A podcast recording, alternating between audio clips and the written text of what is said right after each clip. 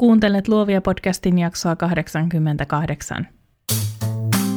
Moi, mun nimi on Nani ja sä kuuntelet Luovia podcastia. Luovia on podcast taiteesta, yrittäjyydestä ja luovuudesta, jota meistä kaikista löytyy –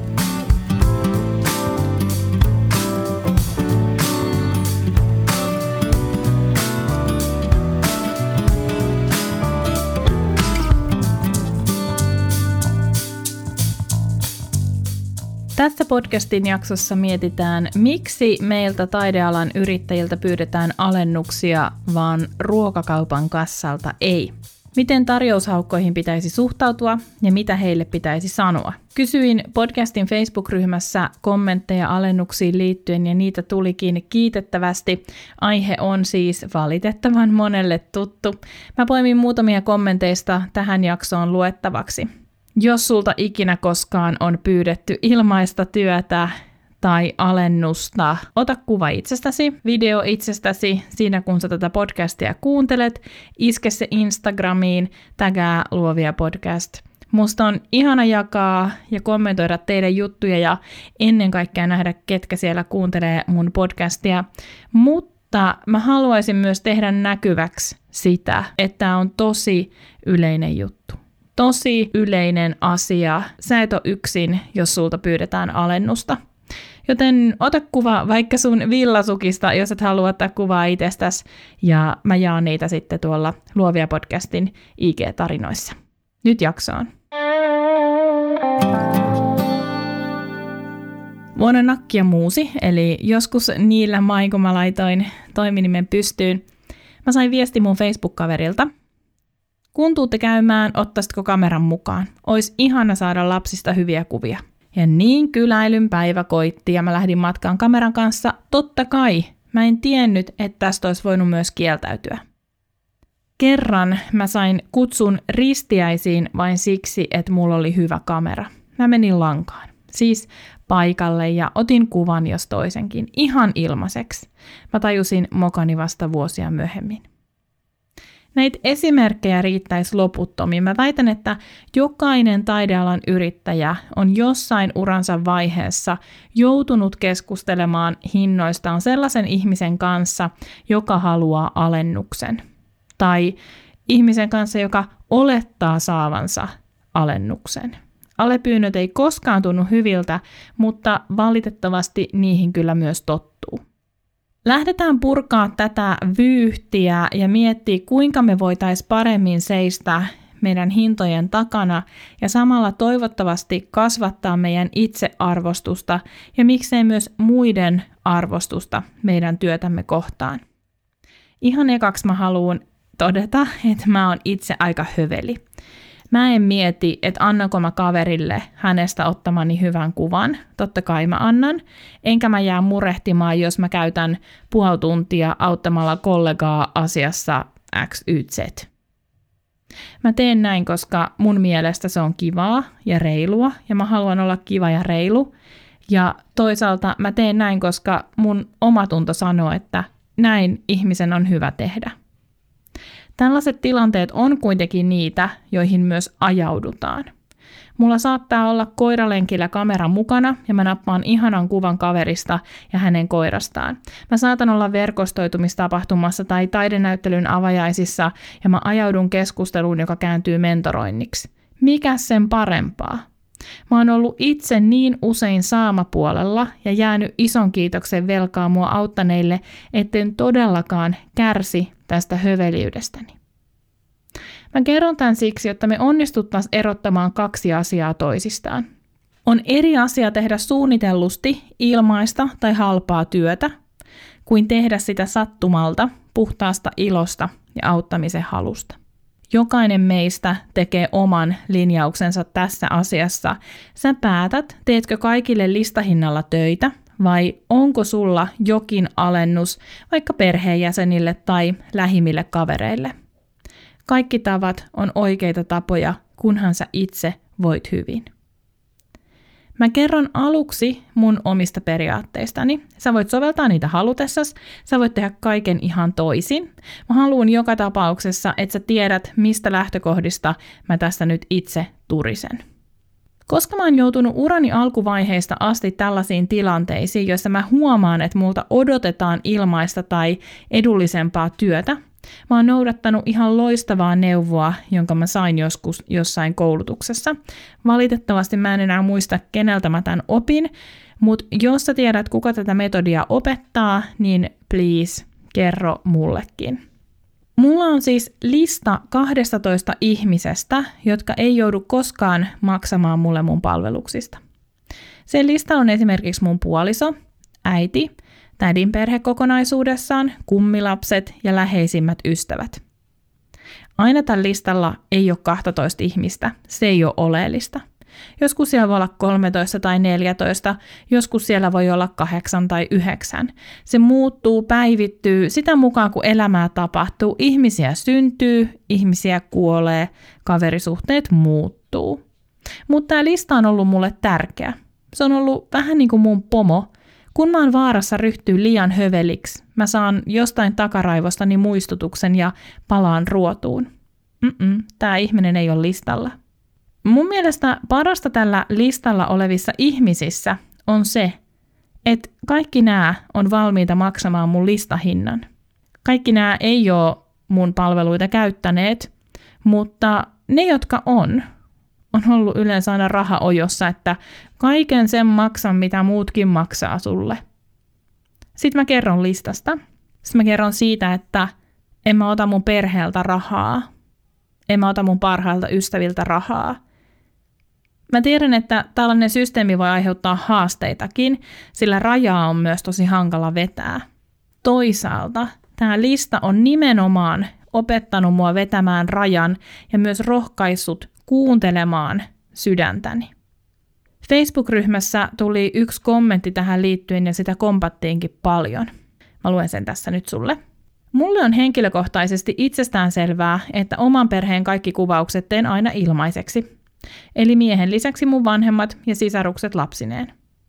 Kuvatuotteista otan heiltä sisäänostohinnan, eli niiden tilaustyö, pakkaus ynnä muuta sellaista on myös ilmaista – Ymmärrän, että ihmisillä on erilaisia tilanteita perheessä, mutta mä koen sen etuoikeudeksi, että voin palvella ja jeesiä omaa perhettä omilla lahjoilla ja luoda yhteisiä muistoja. Joskus joku on myös maksanut vähän ekstraa ja otan sen kyllä vastaan. Inloossien kanssa on ollut sitten haastavampaa, koska siellä on väkeä jo paljon, ja jos en tee rajausta selkeästi, niin kohtaan pitkä jono kyselemässä ilmaisia kuvauksia tämä kuvaa aika paljon sitä mun omaa suhtautumista mun työhön ja siihen, miten mä niin sanotusti jakelen sitä ilmaiseksi tuolla toreilla ja turuilla. Mutta se on myös tosi ok, jos sä oot sitä mieltä, että kaikki maksaa listahinnan. Se on todella ok. Me valokuvaajat ei tietenkään olla ainoita, jotka kärsii näistä hetkistä, kun joku olettaa saavansa alennuksen tai työn ilmaiseksi.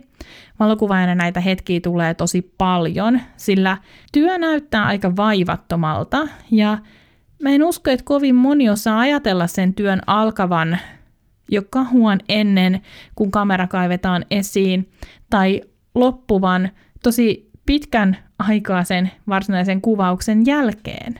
Onneksi mä sain näitä esimerkkejä myös muilta aloilta. Eräs kuvataiteilija kirjoitti, että tällaiset tilanteet on yleisiä myös hänelle. Hän sanoo näin. Kuvataiteilijalta näitä kysellään lähes koko ajan. Kun on niin kivaa maalata, niin sitä hän tekee vaikka ilmaiseksi.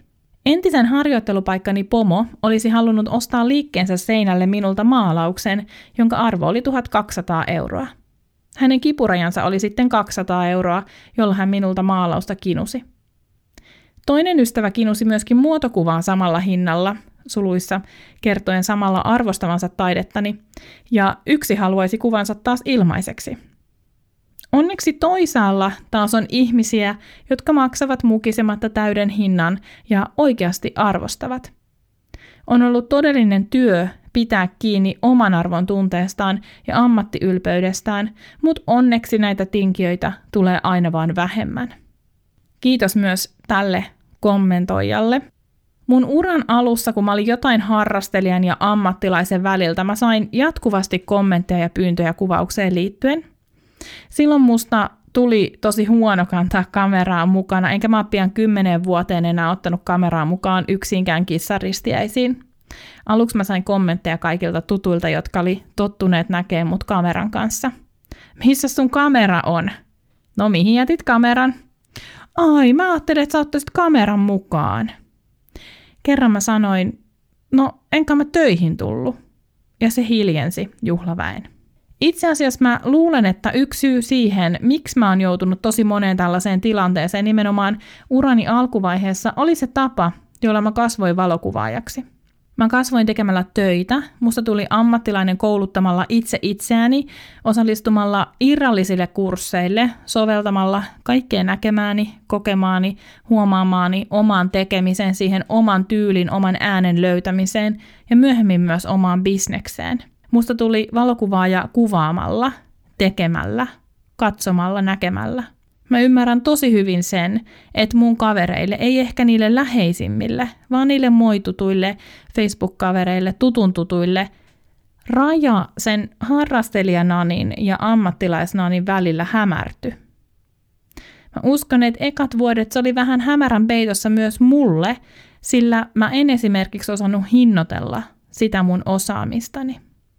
Tämän lisäksi valokuvailla ja varmasti tosi monilla muillakin taidealan ammattilaisilla on ikävä asema, sillä Suomessa, no ympäri maailmaa, tämä hinnoittelun hankaluus tai se, että me ei haluta hinnoitella työtämme oikein tai kannattavasti, se aiheuttaa sitä, että ihmiset ei ymmärrä, milloin on kyseessä ammattilainen ja milloin on kyseessä harrastelija. Nämä on tosi herkkiä asioita, mutta mä rohkaisen miettimään, mä rohkaisen tuomaan tätä omassa puheessasi esiin, puhumaan siitä, kuinka merkittävä vaikutus sillä, että me itse nähdään oman työmme arvo, puhutaanpa sitten tunneista tai euroista tai resursseista, että me nähdään oman työmme arvo. Sillä on valtava merkitys koko yrittäjyydelle, luovan alan yrittäjyydelle Suomessa ja myös maailmalla. Kaikki muutokset valuu jossain vaiheessa myös laajemmalle. Jossain vaiheessa mulla tuli mukaan kuvioon toi äskeisen sitaatin meininki, siis se, että hyvän päivän tutut alkoi tehdä mulle tarjouksia mun työstä. Samaan tyyliin, kun me mennään ruokakauppaan ja kassalla kaivetaan kuvetta käsilaukun pohjalta ja todetaan, että no mä tarjoan näistä 50 ruokaostoksista 17 euroa. Ota tai jätä. Mitä veikkaat? Kuinka moni kaupan kassa tarttuisi tähän tarjoukseen? Niinpä. Mä oon itse asiassa melko varma siitä, että jos mulla olisi ruokakauppa ja mun kaverit tulisi sinne ostoksille, Kukaan ei pyytäisi alennusta. Ruokaa on pakko saada, jos meinaa pysyä hengissä. Arvostatko sä hengissä pysymistä? Totta kai arvostat. Kaikki arvostaa hengissä pysymistä. Ei siitä haluta tinkiä. Kaikki tarvitsee ruokaa, kukaan ei tarvitse taidetta. Siis pysyäkseen hengissä.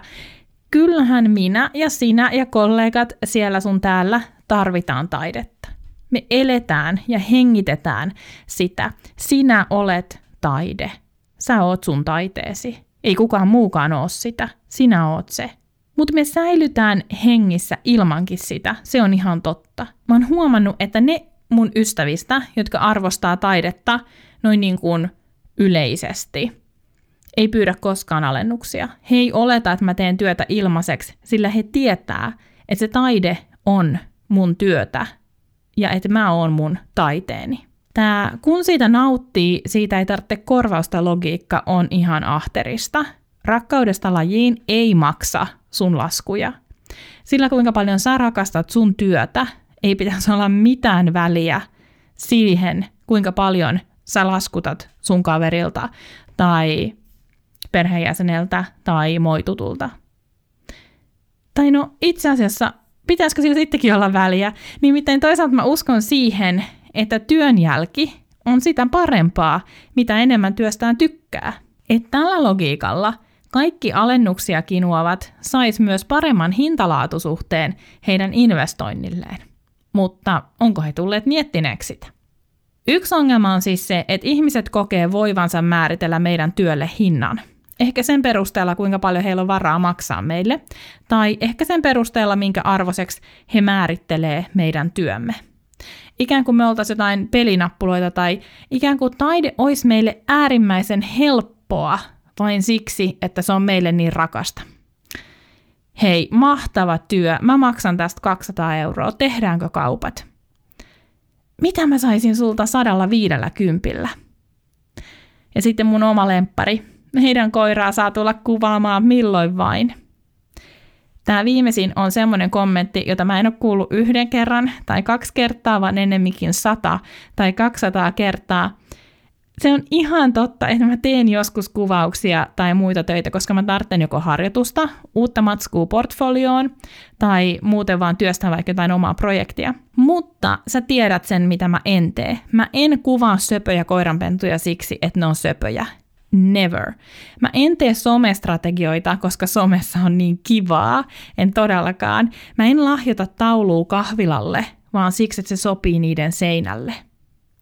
Tällaiset ajattelukulut saa taiteen tekemisen näyttämään juuri siltä puuhastelulta, minkä vastaiskuksi tämä podcast on syntynyt. Meidän koiraa saat tulla kuvaamaan milloin vaan tarkoittaa sitä, että teidän koira on niin hieno, että mun pitäisi oikeastaan maksaa teille sen kuvaamisesta. Ja se koira siis varmasti onkin tosi hieno. Ja jos on tilanne, jossa mun pitää valita, että pelastanko mä jäistä sen teidän hienon koiran vai mun kameran, niin kyllä mä ehdottomasti valitsen koiran. Mutta taide ei perustu tällaisille asioille.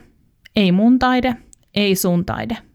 Ammattilaiselle maksetaan osaamisen lisäksi myös niistä vuosista, jotka hän on niskalimassa opetellut kaikkea sitä, mitä hän pystyy tarjoamaan asiakkaalleen tässä hetkessä. Siksi taide maksaa. Sä elät ilmankin sitä, mutta taide maksaa siksi, että sä oot sun taide.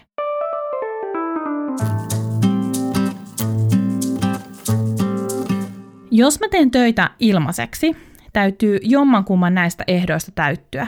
Mun täytyy saada niin paljon näkyvyyttä, että mä voin olla varma siitä, että mä saan lisää keikkaa tehdessäni nyt tämän asian X ilmaiseksi. Esimerkki tästä on vaikkapa se, kun mä kävin puhumassa pienelle yhdistykselle Instagramista. Ton illan jälkeen mä buukkasin kaksi koko päivän sparrausta itselleni, eli se keikka todellakin kannatti. Etenkin, koska mulla oli aika valmis setti, jota mä vaan pikkasen muokkasin sen kohderyhmän mukaan.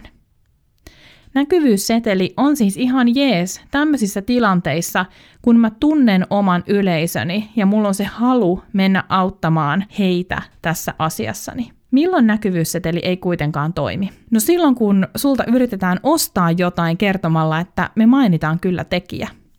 Tämä on mulle siis niin iso punainen vaate, että ihan nousee karvat pystyyn, kun mä vaan ajattelen tätä aihetta. Nimittäin tekijän mainitsematta jättäminen ei ole mikään vaihtoehto, ellei siitä ole erikseen sovittu. Tekijänoikeuslaki velvoittaa meitä mainitsemaan sen tekijän aina kun tämä punainen vaate nousee sieltä sähköpostista tai somesta silmilleni, niin mä sanon aina suoraan, että tsot, tsot, se tekijä pitää ilmoittaa, sillä ei voi maksaa mitään laskuja. No mä en mene sen kummemmin lakihommiin, koska oikeastihan mä en tiedä niistä yhtään mitään. Enkä mä mene myöskään noihin pro bono juttuihin sen tarkemmin.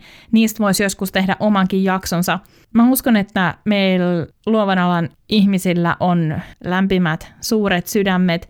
Me pelataan arvopohjalla, me tehdään pro bono juttuja, koska me halutaan muuttaa maailmaa, me halutaan auttaa ihmisiä, me halutaan auttaa ympäristöä, eläimiä, niin poispäin. Mä en mene nyt siihen. Mutta mä kerron sen toisen syyn, jos mä lähden ähm, tekee ilmasta tai edullisempaa duunia. Ja jos mä näin teen, niin mun on saatava tehdä se mun omista lähtökohdista käsin. Ellei sit kyse ole jostain näistä listalla olevasta 12 tyypistä. Jos siis ei ole kyseessä pro bono keissi, vaan vaikkapa mun oman portfolio- tai markkinointimatskun kuvaaminen tai vaikka uuden sparrausmetodin testailu, Mä saatan tehdä asioita edullisemmin tai jopa ilmaiseksi. Esimerkiksi kun mä perustin Get It Done-ryhmän, mä vedin sitä kuukauden ajan ilmaiseksi. Mä olin testannut vastaavaa jo aiemmin mun ryhmämentoroinneissa, mutta mä halusin keskittyä siihen, nimetä sen ja testata, miten se toimii, ja sehän toimii ihan piru hyvin. Mulla siis täytyy säilyä päätösvalta siihen, miten asioita tehdään ja mikä se lopputuote on – koska mä teen asiat itseäni varten, jos mä teen ne ilmaiseksi. Eli jos mä luovun korvauksesta, jolla mä oikeasti elätän itseni, niin mun täytyy saada siitä niin kova henkinen palkka, että se kannattaa. Mä luen tähän väliin muutamia kommentteja vielä tuolta Facebook-ryhmästä. Valokuvaaja kertoo näin. Mielenkiintoista, mitä muut ajattelee, mutta mä olen vetänyt tiukan linjan, että samat hinnat kaikille – Ehkä sen takia perhe tai ystäväni, suluissa muutamaa lukuun ottamatta, ei mulla käy. Toki kokemuksia ei sen enempää kuin että joskus tehnyt lainausmerkeissä ystävilleni melkein ilmaisen hääkuvauksen ja sitten tuli juuri tuo, että vaadittiin kaikkia raakatiedostoja YMS. Kantapään kautta, että kaikkien kanssa sopparit, vaikka olisi ilmainen tai ystävä. Sisustussuunnittelija kirjoittaa näin. Olen myös ottanut tiukan linjan, että samat hinnat kaikille – Säännöllisesti tulee tutulta ja kavereilta tiedusteluita erilaisten tilojen suunnittelusta, mutta hinnoittelen ne ihan samalla periaatteella kuin tuntemattomille. Selvästi tutut olettavat, että teen puoli ilmaiseksi, koska harvemmin olemme hinta-arvion jälkeen edenneet yhteistyöhön. Tuntemattomille antamani tarjoukset menevät suuremmalla todennäköisyydellä läpi.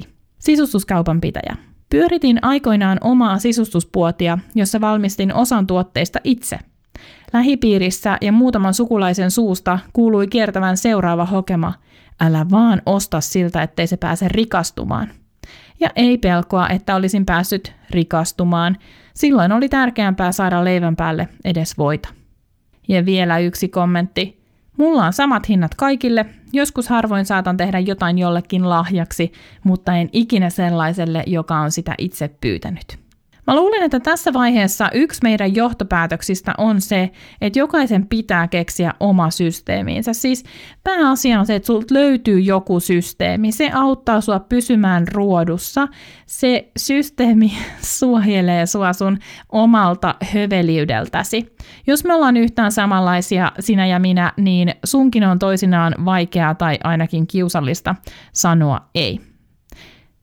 Tärkeää on kuitenkin tajuta, se, ettei alennuksilla pötkitä pitkälle. Mun on ihan pakko sanoa tässä, että jos sun tuote tai palvelu myy ainoastaan silloin, kun se on tarjouksessa, niin silloin joko sun markkinointi, hinnoittelu tai itse tuote on pielessä ja sun pitää pysähtyä ja tehdä jonkunnäköinen tilanne-tsekkaus, että mistä on oikeasti kyse. Miten mun mielestä sitten kannattaa vastata ihmisille, jotka pyytää alennusta? Ja pysytään siis edelleen näissä kavereissa ja tutuissa kieltäytymisen jallotaito kunniaan. Arvosta omaa työtäsi, aikaasi niin paljon, että sä et lähes neuvottele tästä asiasta. Tähän ei ole mitään kikkakolmosia, vaikka toi lista menetelmä on ollut mulle avuksi. Loppujen lopuksi kyse on kuitenkin siitä, että sä pystyt johtamaan sun työtä ja myös tekemään päätökset siitä vinkkelistä, mikä on sulle hyväksi. Mä oon huomannut, että monesti tällaiset ilmassa työtä tai alennuksia kaipaavat ihmiset lähettää sen pyyntönsä somen välityksellä. Joku tiedustelee mun henkilökohtaisessa Facebookissa hintaa lapsikuvaukselle tai vaikka pyytää just kylään pitkän ajan jälkeen kameran kanssa. No nykyään onneksi tätä ei enää tapahdu, mutta näitä on käynyt useammin kuin tuon yhden esimerkin verran. Kukaan mun yrityksen niin sanottuja virallisia reittejä pitkin kuvausta tai konsultointia tiedustelleista kavereista tai tutuista ei ole koskaan pyytänyt alennusta. Ja se on musta äärettömän hieno tapa osoittaa pienellä teolla kunnioitusta. Ensinnäkin, että on yhteydessä mun työasioissa minuun mun työreittejä pitkin. Tietää, että jos laittaa sähköpostiin, niin mä luen sen silloin, kun mä teen töitä. Toinen on se, että valitsemalla tällaisen yritysreiti niin sanotusti, nämä mun tutut viestii jo valmiiksi siitä, että hei, että tämä on sun työasia, mä oon valmiita maksamaan sulle sun työstä. Mä olin joskus terhakka valistamaan mun työstä tai siitä ajasta, mikä mulla menee kuvaukseen tai oikeastaan siihen, että mä saatan sen kuvan asiakkaan nähtäville, mutta mä en nykyään oikein jaksa. Mä uskon siihen, että mä taiteilijana, luovan työn ammattilaisena myyn lopputulosta. Totta kai podcastin kuuntelijoita saattaa kiinnostaa se, mitä valokuvaajan tai kirjoittajan tai puhujan työ pitää sisällään tai mitä ne prosessit on. Mutta kyllä nyt lähtökohtaisesti asiakas ostaa aina ratkaisua omaan ongelmaansa. Me ollaan puhuttu tästä niin monta kertaa aikaisemminkin, että kaikki ei ole sun asiakkaita. Ihan sama koskee meidän perhettä ja kavereita. Hyvin harva mun ystävistä on mun kohderyhmää, en mä markkinoi heille. Mun puolisokaan ei ole mun kohderyhmää. Tämä sama pätee yhtä lailla näihin alennuksiin kuin myös vaikka siihen, miten paljon me annetaan ei-kohderyhmän vaikuttaa meidän päätöksentekoon. Niin paljon kuin mä Karja rakastan, niin en mä kysy häneltä mielipidettä asioihin, joihin mä en tarvitse hänen mielipidettään. Mulla on tästä esimerkki, johon mä valjastan äitini. Sä tiedät, että mulla on tulossa brändiuudistus mun valokuvabisneksen puolelle ja se tulee olemaan sairaan makea juttu. No mä oon pitchannut sitä kollegoille, parille asiakkaille ja mä oon tosi hyvää palautetta, mutta myös erinomaisia kehitysehdotuksia. Kiitos niistä. Ja sit mä mokoma menin kertoa tästä mun äidille. Mä selitin ja mä selitin, että mistä on kyse ja mä huomasin, kuinka äidin kiinnostus lopahtaa katse on pikkasen tyhjä ja niin skarppi kuin mun äiti on, niin tää ei uponnut. Mutta eihän sun asiakkaat ole englanninkielisiä. Oli ainoa kommentti, minkä mä sain. Niin ei olekaan, mutta mä aion tehdä tätä isosti. Ja me jäätiin kiinni tällaiseen aika pieneen seikkaan. Eli mä en joko osannut selittää tarpeeksi selvästi, jotta ihminen olisi päässyt siihen brändiin kiinni, tai sit vaan hän ei ole mun kohderyhmää. Mä oon saanut aina kaikesta tukea mun äidiltäni ihan kaikessa. Hän on saattanut kertoa oman mielipiteensä, se on saattanut olla hyvin erilainen kuin mun omani, mutta hän on aina tukenut mua, hän tukee mua tässäkin asiassa. Mutta hänen ei tarvitsekaan päästä käsiksi siihen mun brändiin, hänen ei tarvitse ymmärtää sitä. Eikä mun todellakaan tarvitse kysyä mielipidettä ihmisiltä, jotka ei pysty tarkastelemaan asiaa sellaisena kuin se on. Esimerkiksi sen vuoksi, että he ei ole kohderyhmää, tai sen vuoksi, että heillä ei ole sellaista osaamista, he ei elä siinä samassa todellisuudessa kuin minä. No me saatiin tästä Äipän kanssa hyvät naurut kuitenkin, joten siinä mielessä kannatti yrittää pitchata idistä myös mudelle. Mieti siis, kuinka paljon sun kannattaa käyttää sun omaa energiaa ja aikaa siihen, että sä lähdet valistamaan omasta työstäsi ihmistä, joka pyytää alennusta tai odottaa alennusta tai ilmasta työtä. Nimittäin, jos hän ei ole valmis maksaa sun duunista sitä, mitä sä pyydät, niin eihän hän silloin arvosta sun työtäs, kuten sä itse sun työtä arvostat. Ehkä sellainen ainoa asia, jonka mä saattaisin nykyään kertoa alennusta toivovalle, olisi se, että mä en tee mun työtä yhtään sen huonommin, vaikka mä tekisin sen halvemmalla. Ja tämä järkeily kyllä mun käsittääkseni toimii. Kun ihminen ymmärtää sen, että hän on todella viemässä, vaatimassa ammattilaista luopumaan osasta niin sanottua kuukauspalkkaansa, hän ehkä jättää ostamatta, tai sitten hän jostain löytääkin sen koko summan. Ja tästä me päästään siihen, että ystävä hyvä, haluatko sä lähteä keikalle? Haluatko saattaa toimeksiannon, jos ei jo lähtökuopissa tiedät, että tämä ei kannata? Ja me ei nyt puhuta sellaisesta tilanteesta, kun sun tili on tyhjänä ja sun pitää tehdä 247 töitä, jotta saat vuokran maksettua ja lapsille ruokaa. Me ei puhuta nyt mistään ääripäästä, vaan me puhutaan ihan siitä, että ketuttaako sua kuitenkin pikkasen tehdä sun työtä halvemmalla. Mua ketuttaa. Mulla on sellainen pieni ärsytys takaraivossa, jos mä tiedän, että mä voisin tehdä tämän keikan jollekin toiselle, joka arvostaisi mun työtä ihan kympillä tunnustus ennen vanhaan, eli urani alkutaipaleella. Mua jotenkin harmitti, jos kaverit ei pyytänyt mua kuvaajaksi.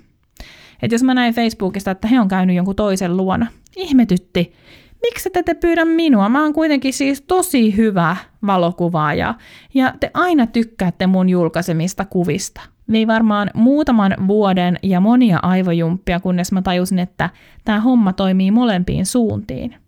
Se, että mä en kysy kohderyhmän ulkopuoliselta mielipidettä, on vähän sama kuin se, että mun kaveri valitsee valokuvaajakseen toisen, jonka hän kokee sopivan paremmin hänelle.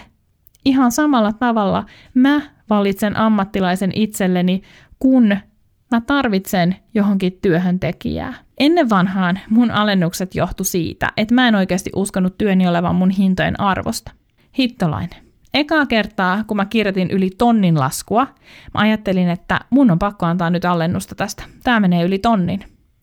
Koska mulle tonni oli valtava raha. Se on valtava raha. Kun tonni pamahtaa tilille, se tuntuu joka ikinen kerta yhä vieläkin. Mutta tarkoittaako se, että tonni on mulle paljon rahaa sitä, että se on myös tosi paljon rahaa mun asiakkaalle? Ei. Se ei missään nimessä tarkoita sitä. Tai se voi olla ihan mieletön investointi mun asiakkaalle, jotain mitä varten hän on säästänyt vaikka vuoden tai kaksi.